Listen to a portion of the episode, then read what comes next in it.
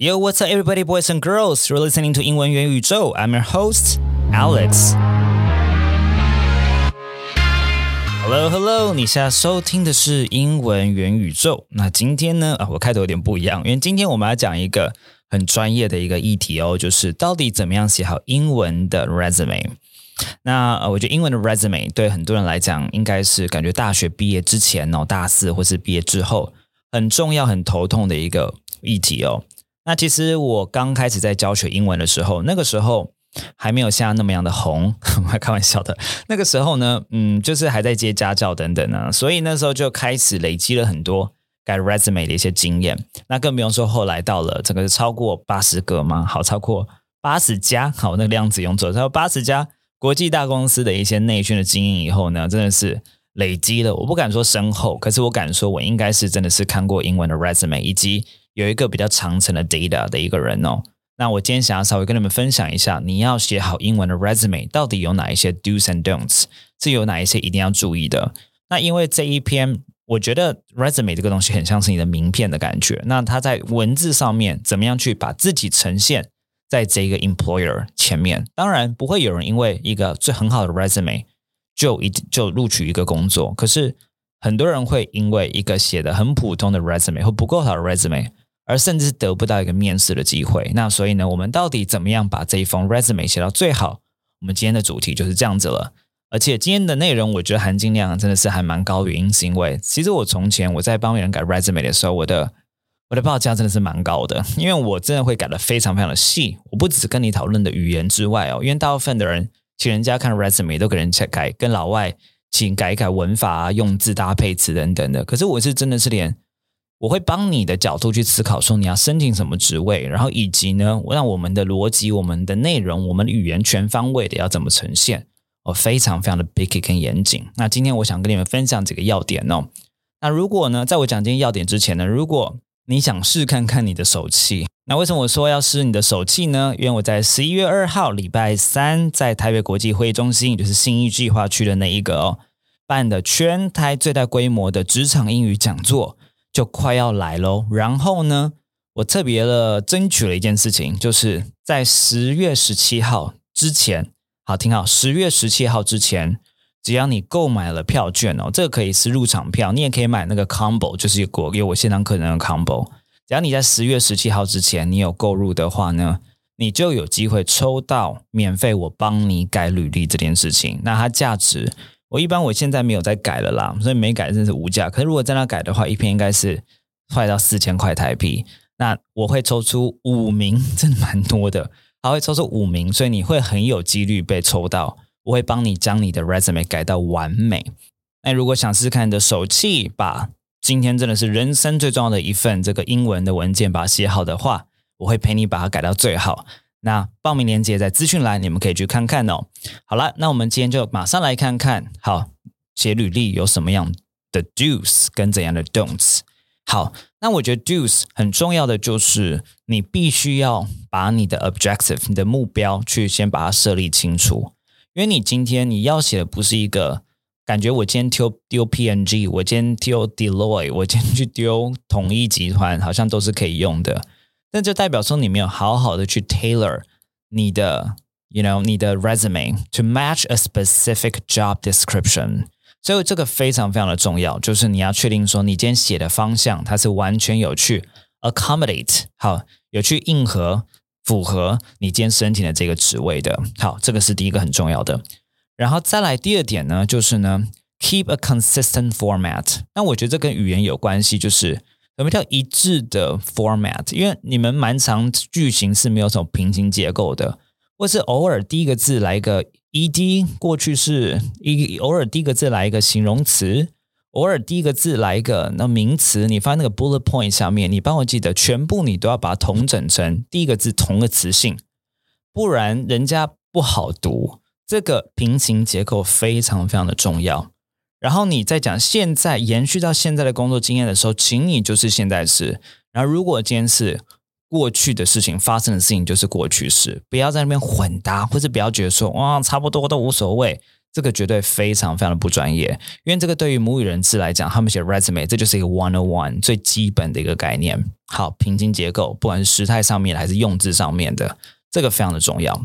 然后再来就是一样，先从内容开始哦。等一下讲语言，制造一些 strong action oriented statements about your work。你过去的工作经验的 track record 里头有没有一些 action oriented statements？什么意思？像你们很多的剧情喜欢说，就说我做了什么，以为了干嘛？我做了什么，以为了干嘛？我跟你讲，你直接把那个干嘛写在前面比较好，因为那就是你的一个 accomplishment，那就是你的 outcome Right，所以，与其你说去做了什么东西，然后 and increased 呃 the revenue by 多少 percent，你应该直接说 increase the revenue by 多少 percent by doing something，你直接把你做的事情放在前面。这个比较吸睛，这个比较让人印象深刻。好，这个是另外一个很重要的。然后再来就是，我相信很多人在写这个 resume 的时候都知道的一个技巧，就是很多时候要去 quantify，要去量化你的经验，让它有一个具体的数字。可是具体的数字，你知道数字的东西相对的相相对的相对，就是说真的，假设你今天说呃业绩这个一百万，那到底是多还是少？我不知道，要看你是什么生意啊，right？一千万多还是少？我不知道，看你是什么生意啊，对不对？所以有的时候量化还是会有一些些讲不足的地方，right？我印象很深刻，以前在哥伦比亚大学的时候，有一个统计学教授，他就说了：“Not everything that can be counted counts。”好，“Not everything that can be counted counts。”意就是不是所有可量化的东西。right 都重要，那也相反的，you know 有很多是无法被量化的东西，它也是重要的。那所以我觉得今天你在提出你的具体的一些例子的时候，你要记得走值之外，也要走量，这两个都是一样重要的。好，那这部分以语言来讲呢，当然我们就不要太 vague，像是最可怕的就是那种什么 exceptional communication skills，right？你说你有一个良好的沟通能力，那说真的，如果你今天你没有 back it up with examples，你没有给具体的例子的时候，说真的，你一点都不会沟通。你在 resume 上面说你自己很会沟通，结果你忘了给例子，那这不就是立刻证明说你不会沟通吗？所以很多很多那种你们在 Google 上面在模板上面想找到那些 positive statements，那些正向的形容词哦，我看很多时候你们就堆叠起来，那个很可怕。你们的 resume 上第一个 draft 长得很像是就是 Google 上面找到的一些模板的一些。大总会、大杂烩的感觉，那个是绝对是 a big no no，绝对不要这样子做。好，那以语言上面来讲，我这边稍微 be selective 哦。嗯，如果可以，今天用正向语言去表达事情，你就用正向语言表达。我举个例子，假设你今天呢，你去将公司的某一个 SOP，好，呃，去，you know，你去 streamline，streamline 的意思就是使它更有效率哦。然后呢，你节省了这这个这个 procedure 在百分之三十的时间好了。你是怎么做到的？你说 I changed the review methodology. I changed the review methodology. 这个时候我就会把它改成 I improved the review methodology. 为什么呢？因为 change 这个字是中性的字，所以英文里面才有 change something for the better 或 change something for the worse。你应该用正向的字，像是 improve 这样的字去做改善哦。好，这是一个。然后再来就是。很多时候，有的时候你们会喜欢用一些比较 wordy 的字眼，一样是在 Google 里面，你查到很多什么 resume samples，常给你什么 pro 呃，for example provided assistance to。我说你今天的 resume，你就是要 highlight 最重要的资讯，你就把 assisted 直接用出来，不要在那边 provided assistance to。你可能觉得说，哇，这个东西感觉比较厉害，比较 fancy。我说 no no，一点都不，right？Be succinct，be concise，就是你今天可以简洁有力的。就简洁有力，因为最重要的是你的内容嘛，是吧？然后再来就是呢，有的时候要换一些动词哦。你们很喜欢就是 repeat 一些动词，动不动就一直 work with，work with，work with，看了会有点烦。所以这真的是你可以换动词就换动词，然后再换动词的时候，记得呃你的搭配词要用对。好，所以假设你今天有 analysis，你可能是 conduct 或者 produce，你今天后面是 explanations，你要的不是 produce，你要的是 offer。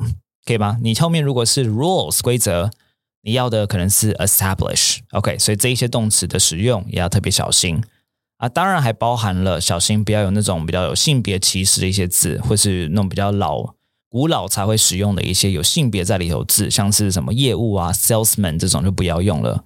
那更不要讲 sales，好，西方人不讲 sales，他们叫 sales representative 或者是 salesperson，OK、这一些。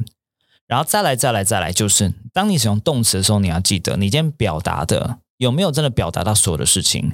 当你今天只说 calculated something to do something，那我想要问你，假设你今天只是计算的话，你后面那个 to do something 是怎么做得到的呢？我可能就会帮你补一个 calculated and analyzed something to do something，就是你不只是计算，你还分析，因为你有计算，你还分析，你才可以去达到后面的结果。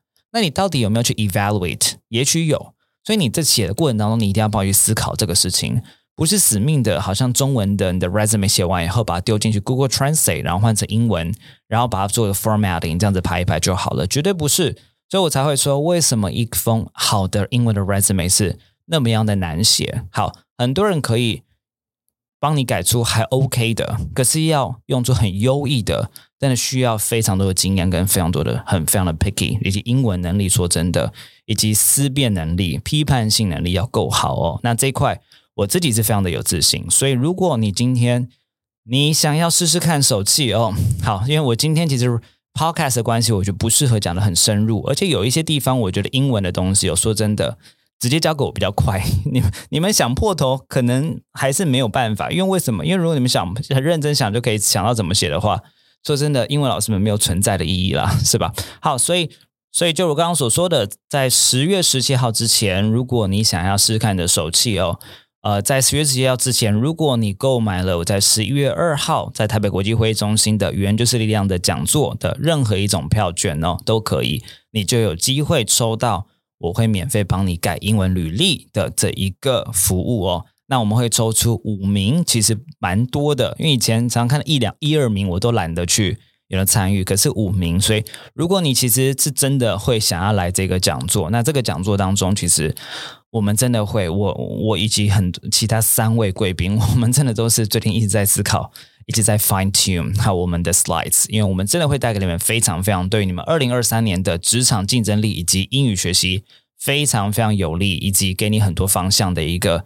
含金量满满的讲座，那只要在十月十七号之前购买票券，你就有机会抽到我的 resume proofreading 的一个服务哦。OK，那如果有兴趣的话，你只要看的资讯栏连接就 OK 喽。希望你喜欢今天的内容。I'll see you next time. Bye bye.